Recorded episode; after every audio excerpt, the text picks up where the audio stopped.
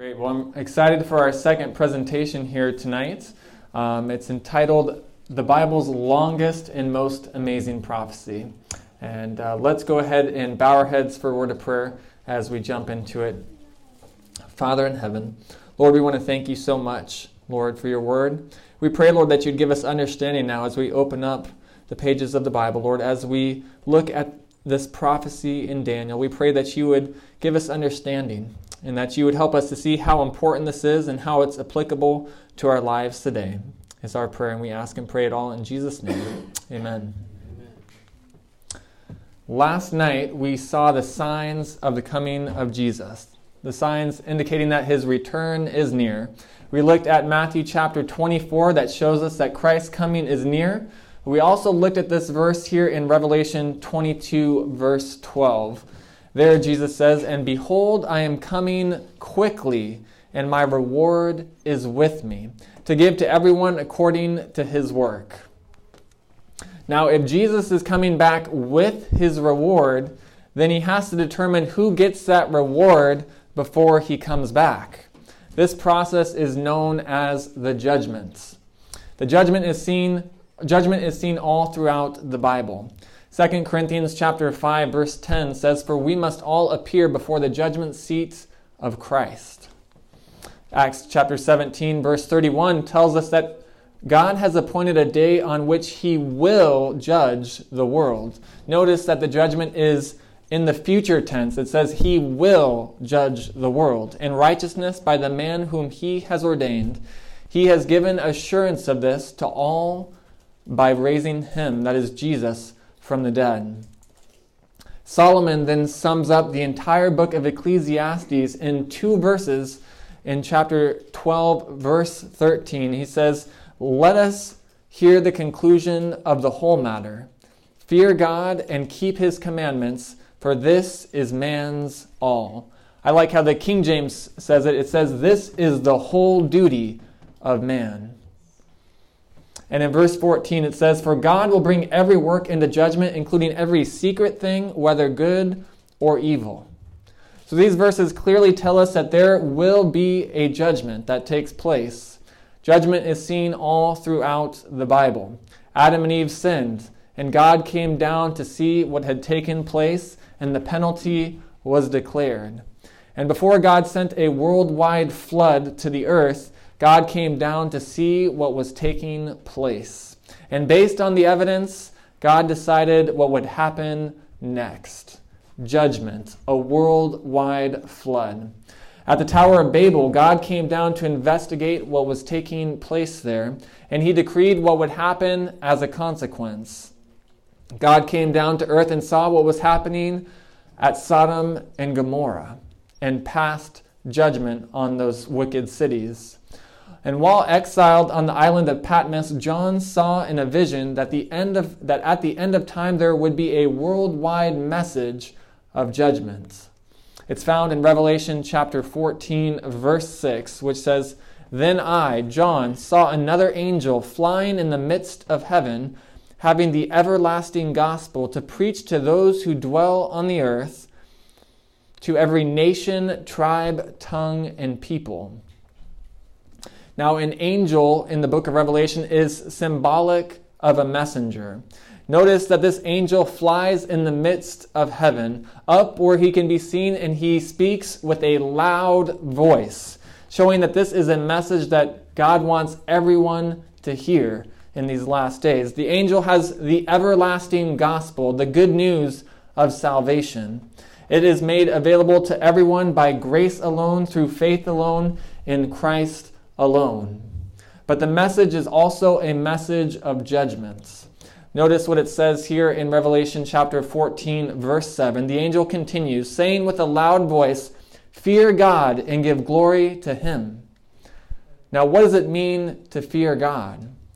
Well, to fear God is to obey God, to reverence Him, to honor Him with your thoughts and with your actions. It's to be in awe of God. We can glorify God with how we live our lives. The verse continues it says, Fear God and give glory to Him, for the hour of His judgment has come. Now, this hour of judgment refers to the final period of time before the return of Jesus. The hour is not a single moment or a literal hour of time. And according to Scripture, the hour of his judgment precedes the hour to reap, which is found later in Revelation chapter 14, verse 15. The hour to reap is the time in which the harvest is brought in at the second coming of Jesus. Thus, the judgment hour of Revelation chapter 14, verse 7, must precede the hour to reap, found later on in the same chapter in verse 15, because the reaping occurs at the second coming of Jesus. Clearly, this message of judgment is also a message of mercy. It's a message to help the world get right with God before his coming. Not only does the book of Revelation speak about judgment, but the book of Daniel does as well. These two books are very important to understand. If, if you can hmm. understand Daniel, you, you need to understand both, really, to have a complete picture of what these two books are talking about. In fact, in the book of Daniel, God tells us where and when the final judgment would begin. In the seventh chapter of Daniel, Daniel describes a vision that God gave him. Daniel chapter 7, verse 9 and 10 says, I, I, Daniel, watched till thrones were put in place, and the Ancient of Days was seated. His garment was white as snow, and the hair of his head was like pure wool. His throne was a firing flame, its wheels a burning fire. A fiery stream issued and came forth from before him. A thousand thousands ministered to him, and ten thousand times ten thousand stood before him. The court was seated, and the books were opened. So, who are these 10,000 times 10,000 beings? I would say that they are angels because I believe this judgment is taking place in heaven. It takes place before the throne of God here we see judgment language as well. It says, The court was seated and the books were opened. What book, you ask? Well, it would be the book of life. You find it all over the book of Revelation. Clearly, there will be a judgment according to the Bible. And it will happen before Christ comes, uh, because when he comes, he's giving out his rewards. So he will determine who gets those rewards when he comes, uh, before he comes, rather. And before all of that, before he comes, Christ will say to the onlooking universe, Look at my fairness, look at my goodness. The books are open for you to see. He will say, I sent my Holy Spirit to that man's mind. I impressed that woman. I wrapped my arms of love around them. I tried to save them. I did everything that I possibly could. Could I have done anything more? then the entire universe, universe will acknowledge that God did everything that he could to save each person on this planet. You see, friends, the judgment is not for God to find out who's saved or who's lost, because God already knows that, doesn't he? But the judgment is to reveal God's character of love to the whole universe, so that in all of eternity we will never have a doubt to the character of God.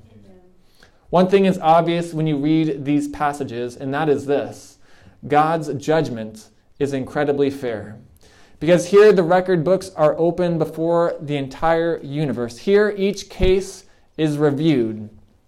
We saw in our first presentation here tonight that Lucifer led out in a rebellion against God in heaven. He and his angels were ultimately kicked out, and we saw that, God, that Satan challenged the authority and government of God. He said that God is unfair, he said that God is an unjust judge, and that rebellion in heaven introduced a question to the whole universe a question about God's fairness, a question about God's integrity, and a question about God's character. But, friends, God is so fair and he's so just that he opens up the records for each person uh, of each person before the onlooking universe so that all can see that anyone who is lost is lost because of their own choices. No one is lost because god made an arbitrary choice to save some and to destroy others. Then all then those who are saved will understand during the millennium in heaven why some were saved and why some were lost. We'll talk about that a little bit more when we cover um, the topic of the millennium. We saw earlier tonight that the major theme of the book of Revelation is a conflict between Christ and Satan, a battle between good and evil. And in this conflict between Christ and Satan, the judgment reveals the truth. And Satan will be exposed as a liar because God reveals in the judgment that he has done everything he can to save and that Satan has done everything he can to destroy. Anyone who is lost is not lost because God pointed the finger at them and said, You're lost. They're lost because of their own decisions and their own choices. They're lost because they rejected God's grace. If we don't see a loved one in heaven, we would want to know why, wouldn't we?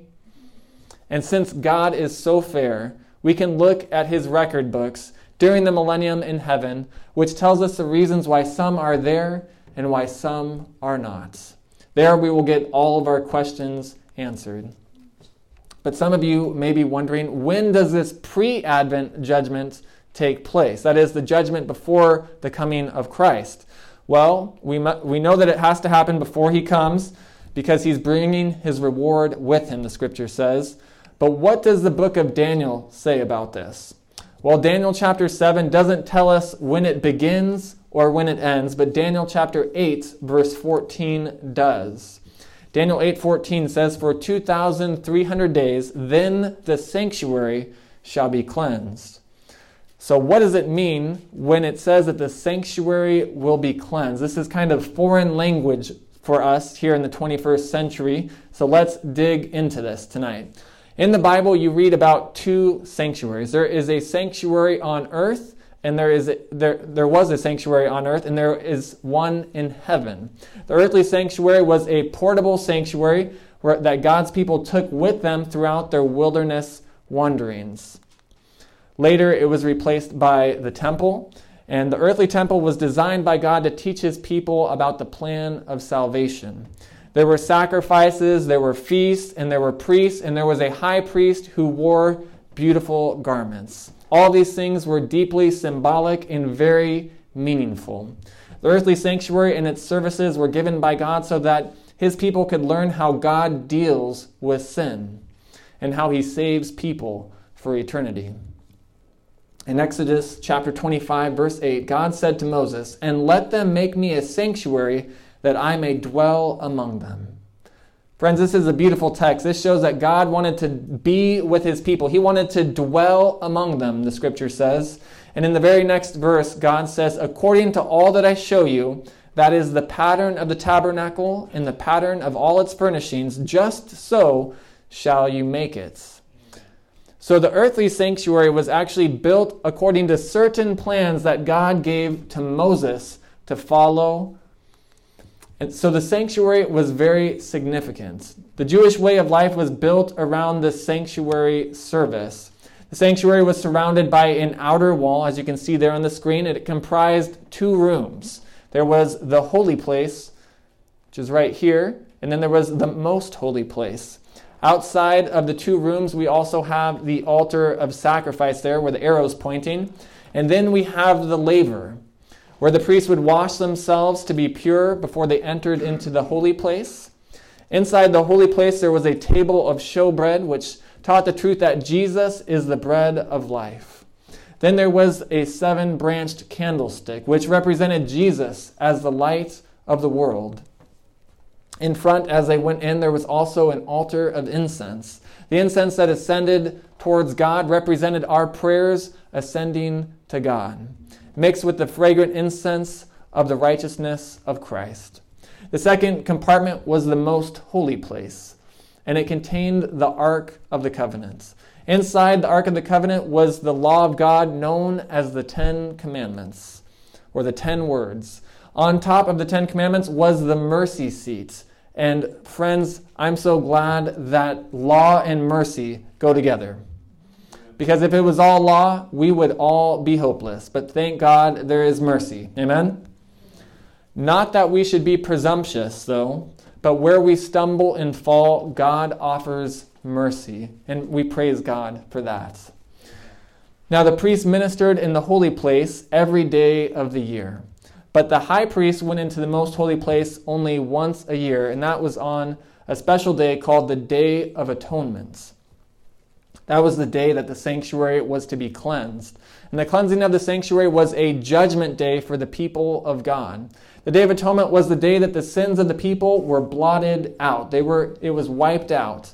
And throughout the year, the sinners, they would take their sacrifices. Often it was a lamb, and they would bring it to the sanctuary. And the sinner would confess his, his, or his sins over the lamb, and the lamb would be killed, and its throat would be cut, and the blood would flow.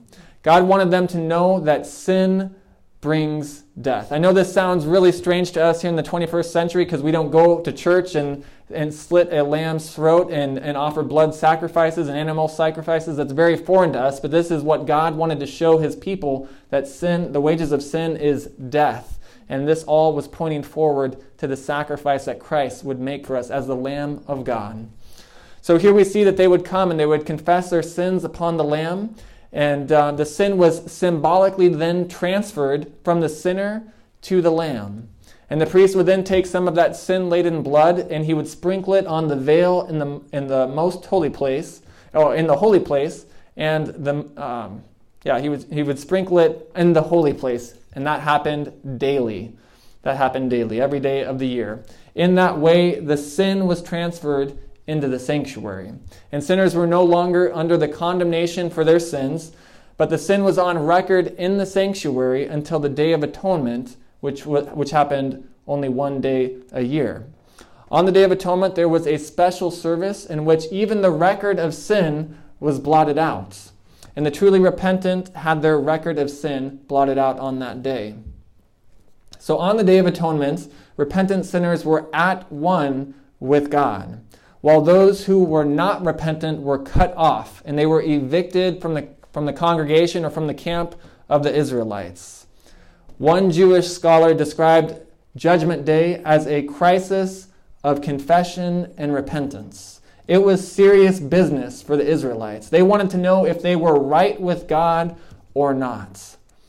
So when Daniel wrote, For 2,300 days, then the sanctuary shall be cleansed, every Hebrew would know what Daniel is writing about. They knew that Judgment Day was coming one day. The book of Hebrews also talks about the sanctuary and describes what the priests and high priests were to do. It says in Hebrews chapter 9, verse 6 and 7, it says, Now when these things had been thus prepared, the priest always, or every day, they went into the first part of the tabernacle performing the services, that is, the holy place. But into the second part of the high priest went alone how many times a year? Once a year. That was on the Day of Atonement. Not without blood, which he offered for himself and for the people's sins committed in ignorance. That was the earthly sanctuary service. So that's what happened. Uh, that's what happened in the earthly sanctuary service. So, what about the heavenly sanctuary? What is Jesus doing for us right now? Well, the Bible says that Jesus is our heavenly high priest. He ministers not in an earthly temple, uh, but in a temple in heaven. Hebrews chapter 9, verse 24 says, For Christ has not entered the holy places, that is, the sanctuary made with hands, which are copies of the true, but into where? Heaven, Heaven itself, now to appear in the presence of God for who? For us. Those words for us are very important, friends. He is there for you and He's there for me. And that's good news. Amen? Amen? That's very important for us to remember. Hebrews chapter 4, verse 14 also helps us understand more about what Jesus is doing for us. It says, Seeing then we have that we have such a, a great high priest who has passed through the heavens, Jesus, the Son of God, let us hold fast our confession. Verse 16 says, Let us therefore come boldly to the throne of grace, that we may obtain mercy and find grace to help in time of need. Friends, that is good news, isn't it? We can come boldly to the throne of grace at any time of the day and obtain mercy and grace. That is good news. Praise the Lord, friends. We can pray to God wherever we're at. If, if we're driving on the road, we can pray to God. We can we can intercede for our loved ones. We can pray for, um, for God to pour out His blessings upon us, for His protection. Uh, when you're in your closet at home or in your room, wherever you are, you can pray to the God of heaven and he hears and answers prayers. Amen? He's still a God that works miracles. Friends, you can have confidence because you have a high priest in heaven. And just as there was a sanctuary on earth, there is a sanctuary in heaven. And just as the earthly sanctuary was cleansed, the heavenly sanctuary will also be cleansed. The judgment simply reveals what you have done with your opportunity to choose Jesus. The judgment shows whether those who have called themselves true Christians really are or not. The judgment acts a lot like an audit. So, when would this judgment or cleansing of the sanctuary take place? Well, let's look again at Daniel chapter 8, verse 14. The Bible says, For 2,300 days, then the sanctuary shall be cleansed. So, what is the meaning of these 2,300 days? Well, it's a good question, isn't it? Daniel didn't understand either. So, don't, don't feel bad if you don't understand. Daniel didn't understand. And so, he uh, actually, God sent Gabriel down to help explain this prophecy to Daniel. And he said this uh, The Bible says, Gabriel, make this man understand the vision. So he came near where I stood. And when he came, I was afraid and fell on my face. But he said to me, Understand, Son of Man, that the vision refers to when? The time of the end. Now, as he was speaking t- with me, I was in a deep sleep with my face to the ground. But he touched me and stood me upright. And he said, Look, I am making known to you what shall happen in the latter time of the indignation, for at the appointed time the end shall be. Verse 26 And the vision of the evenings and mornings which was told is true. Therefore, seal up the vision, for it refers to many days in the future. So, from this, we can infer three things about the vision that Gabriel, uh, from, from Gabriel, and the context of this passage. First, the vision speaks of about the time of the end or the end of time. Secondly, it's talking about a heavenly sanctuary where God's throne is set. And thirdly, the 2300 days refer to many days in the future, and it happens at the time of the end. Therefore, this time period is not a literal time period, but it is a symbolic time period. What do I mean by this? Well, the prophecy foretold a period of time of 2300 days. So if these 2300 days are literal, then that's only about six years. So they can't be six literal years from Daniel's day, which was around 550 BC, because 2300 literal days or six years doesn't take us down to the time of the end.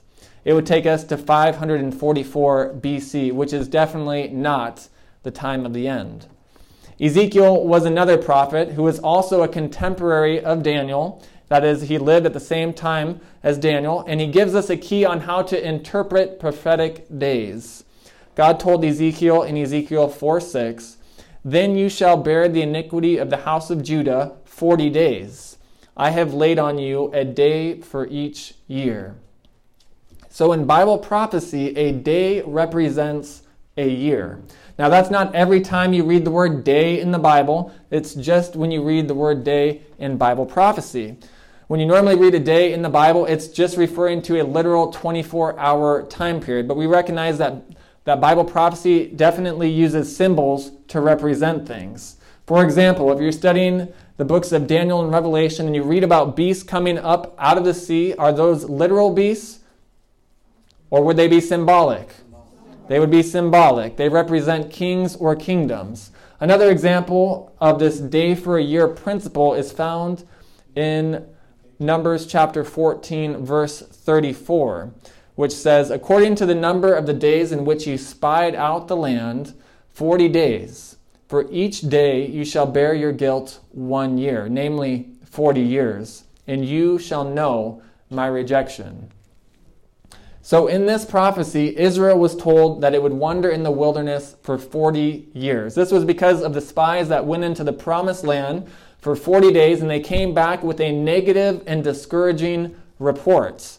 Thus, everyone but Caleb and Joshua died in the wilderness during those 40 years. So, in this instance, we see that 40 days represented 40 years, a day for each year. So we've seen from these two examples that in Bible prophecy, one symbolic day equals one literal year. So therefore, the 2300 days of Daniel chapter 8, verse 14 would represent 2,300 years. So when would these 2,300 years actually begin? Well, if we can find that out, if the Bible gives us a starting point, then we could easily calculate the ending points then we would know exactly when this cleansing of the sanctuary happens and when the judgment would begin. So, this prophecy of the book of Daniel is very significant, friends, because God ties this prophecy about Jesus' second coming with an incredible prophecy about his first coming. And amazingly, we can measure events that Daniel predicted that would happen along this 2300 year time period. This prophecy that we're going to take a look at tonight uh, predicted the exact date of Christ's baptism, the exact date for Christ's crucifixion, and the exact date for the gospel to go to the Gentiles as the Jewish leaders rejected Christianity. And it even tells us the date that the judgment would begin. Now, Daniel didn't know when this 2300 year prophecy would begin, and he was having difficulty understanding it, and so he prayed. And friends, if you are ever having a difficulty in, in understanding Scripture, I would encourage you to get down on your knees and to pray. Amen? Because God will answer that sincere prayer. He will give you wisdom to help you to understand. So we see that Daniel didn't understand and he got down on his knees and he prayed. And a chapter later, in Daniel chapter 9, verse 23, an angel came and said this. He said, At the beginning of your supplications, the command went out, and I have come to tell you for you are greatly beloved. Therefore, consider the matter and understand the vision. The vision that the angel here is referring to in this verse is the one in chapter 8. Dan- Daniel hadn't understood the vision prior to this, and so the angel came in chapter 9 to explain it. Then the angel says this He says, 70 weeks are determined for your people and for your holy city. So the question is, is who were Daniel's people? It would be the Jews, right? It would be the Jews. And what was their holy city? Jerusalem. Not a lot has changed, right? In, in the last couple thousand years, Jerusalem is still the Jews' holy city. So the first 70 weeks of this prophecy are determined for the Jews. And um, now we know that the Old Testament was written in the Hebrew language. And that Hebrew word that's translated determined literally means amputated or cut off. Cut off from what, you say? Well, it's cut off from the longer time period of the 2300 days. So the first 70 weeks apply especially to Daniel's people, the Jews. And so the angel says 70 weeks are determined or cut off for your people, that is, the Jews, and for your holy city, Jerusalem to finish the transgression, to make an end of sins, to make reconciliation for iniquity, to bring in everlasting righteousness, to seal up vision and prophecy, and to anoint the most holy. Now, friends, this clearly couldn't all happen in one year and four months or 70 literal weeks. Again, using our key, of one symbolic day equaling one literal year, we can understand this prophecy in Daniel. So you have 70 weeks times seven days each week, which equals 490 days. If you don't like math, hang in here with me. We'll try and make it as simple as possible. And with one symbolic day equaling one literal year, the 70 weeks or 490 days would equal 490 years. So God was giving Israel 490 years to come to repentance. So the question is, is when did this 490 years begin and end? Well, the Bible tells us. It says, Know therefore and understand that from the going forth of the command to restore and build Jerusalem until Messiah the Prince, there shall be seven weeks and sixty two weeks. The street shall be built again, and the wall, even in troublesome times. So, from the time of the decree to restore and build Jerusalem until Messiah the Prince, there would be 69 weeks or 483 years. So, where do we find this decree in the Bible? Well, it's actually found in the book of Ezra, chapter 7. That's the decree that Artaxerxes gave when Artaxerxes told Nehemiah that he could go back and rebuild the temple there in Jerusalem. And so, when was the decree issued? It was issued in 457 BC. That has been the date that has been nailed down in history. And we know this because the Persians were very meticulous at keeping records of things. And so, from our starting point in 457 BC to Messiah the Prince, that would be 483 years. Those 483 years would bring us down to 27 AD. Now, keep in mind that the timeline of history goes from 1 BC to 1 AD with no year zero. So, let's do some Bible math here, okay? When we start in 457 BC, when the date when the decree was issued, and we add 69 weeks or 483 years, we get to 27 AD. The Messiah should appear in the year AD 27. Now, the word Messiah actually means the anointed one. And when and when was oh did it die? Can you hear me? Okay, there we go. And when was Jesus anointed, friends? He, he was anointed at his baptism. And when was that? Well, let's see what the Bible says.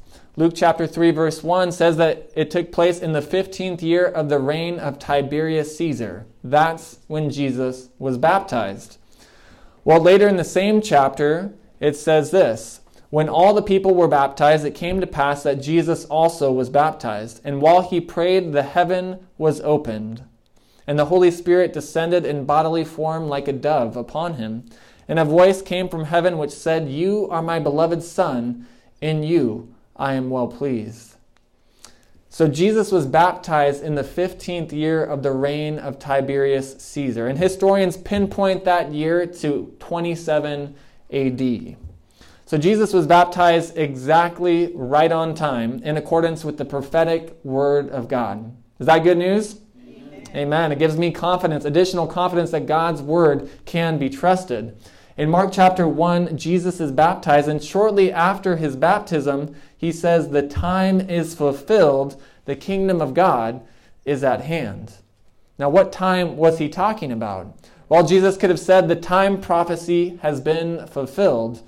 But when Jesus was baptized, he couldn't say, I'm the Messiah, or they probably would have killed him. They would have tried to kill him on the spot. It would have been damaging to his ministry indeed. Instead, he prodded them, saying, The time is fulfilled. He was announcing himself as the Messiah, but he was doing it in a gentle way. Jesus was referring to the time prophecy in Daniel chapter 9. But that same prophecy predicted more of what would happen to the Messiah. In Daniel chapter 9, verse 26, the Word of God says that after the 62 weeks, Messiah shall be cut off, but not for himself. Jesus was cut off when he died on the cross for you and for me. Then verse 27 says, He shall confirm the covenant with many for one week, but in the middle of that week he shall bring an end to the sacrifice and offering. So Jesus would confirm the covenant with many for one week or seven years. But in the middle of that week, the Bible says that he would cause sacrifices to cease. How did Jesus cause sacrifices to cease? Well, when Jesus died on the cross, the sacrificial system came to an end. When Jesus died on the cross, the, the veil of the temple was torn from top to bottom. And you'll find that in Mark chapter 15, verse 38, if you want to jot that down. God was saying, no more sacrificial system, no more temple services, it's done.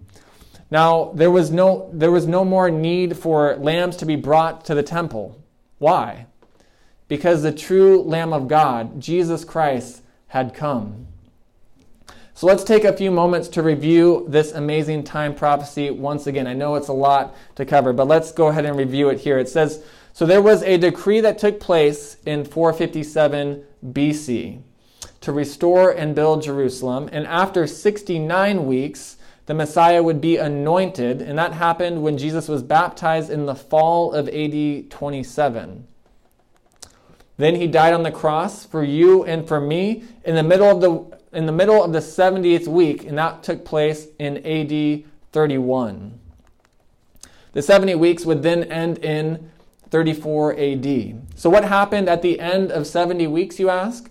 Well, remember that God gave Israel 490 years to come to repentance. But as a nation, they didn't repent. Yes, individuals repented, individuals accepted Christ as the Messiah, but as a whole, the nation rejected Jesus as the Messiah.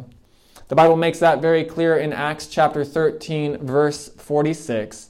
Here, Paul and Barnabas, mighty men of God, were preaching, and they said this. They said, It is it was necessary that the word of God should be spoken to you first, that is, the Jews. But since you reject it and judge yourselves unworthy of everlasting life, behold, we turn to who? The Gentiles. So the privileges of the gospel were extended first to Israel, but Israel as a nation did not fulfill its God appointed role. After Stephen was stoned, the privileges of the gospel went to the entire world. And, I, and we praise God for that, amen? Because we are all probably Gentiles, I would imagine. Unless you have some Jewish heritage, uh, we are all Gentiles. This prophecy is amazing proof, friends, that Jesus is the Messiah. And the chances of all this just happening are far too remote. It's just not possible. This prophecy can give us additional confidence, friends, that God's holy word can be trusted. It's reliable, and that Jesus is the true Messiah. This whole prophecy is about Jesus from beginning to end. So that's why it's important for us to understand it. And friends, this prophecy was once misunderstood once before. You see, the first half of this prophecy, the 490 years, was designed to help get people ready for the first coming of Christ. Yet, when Jesus came to this earth, the people rejected him, his own people. The second half of the prophecy is designed to help prepare a people for the second coming of Christ. But in earth's last days, people are going to get confused again and they will be rejecting Jesus Christ and they will be embracing Antichrist. But, friends, we don't want to get confused, do we? And the way to not be confused or deceived is to check out everything for yourself. So be like the New Testament Bereans, friends, and study things out for yourselves. Amen? Don't believe something just because I said it, but go home and study it out for yourself. And the Bereans, if, if you're wondering who the Bereans were there in the New Testament, they were a group of people that studied things out, even the things that Paul had been preaching to them. They went home and they searched the scriptures for themselves. And that's what we want to be. Amen? We want to be like the Bereans and check these things out for ourselves. And as you check these things out, friends, you will see that we have a high priest in heaven, Jesus Christ, the righteous. You'll see that he is dispensing his grace, his mercy, his love, and his forgiveness. This prophecy points to Jesus, our Savior on earth and our mediator in the heavenly sanctuary above. Now let's look at this prophecy again, and we'll see the rest of this 2300 year prophecy. So we start in 457 BC with the decree to restore and build Jerusalem. Add 490 years, and you get to 34 AD. Then the gospel begins to go to the Gentiles. Then there are still 1810 years left, and that brings us down to the year 1844. So, for more than 170 years, we have been living in the time of heaven's final judgment. Jesus is now in the most holy place of the heavenly sanctuary, ministering on our behalf. Friends, we cannot afford to be like the people of Christ's day who missed this prophecy. Notice the prophecy doesn't tell us when Jesus is coming back.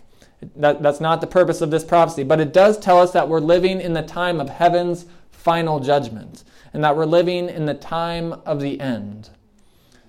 So, what will the judgment do?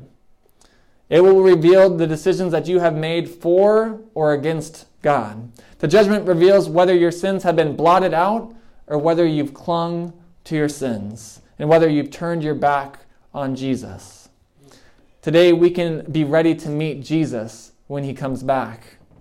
Because we have a Savior in heaven who's representing us in the judgment. And friends, that is great news, isn't it?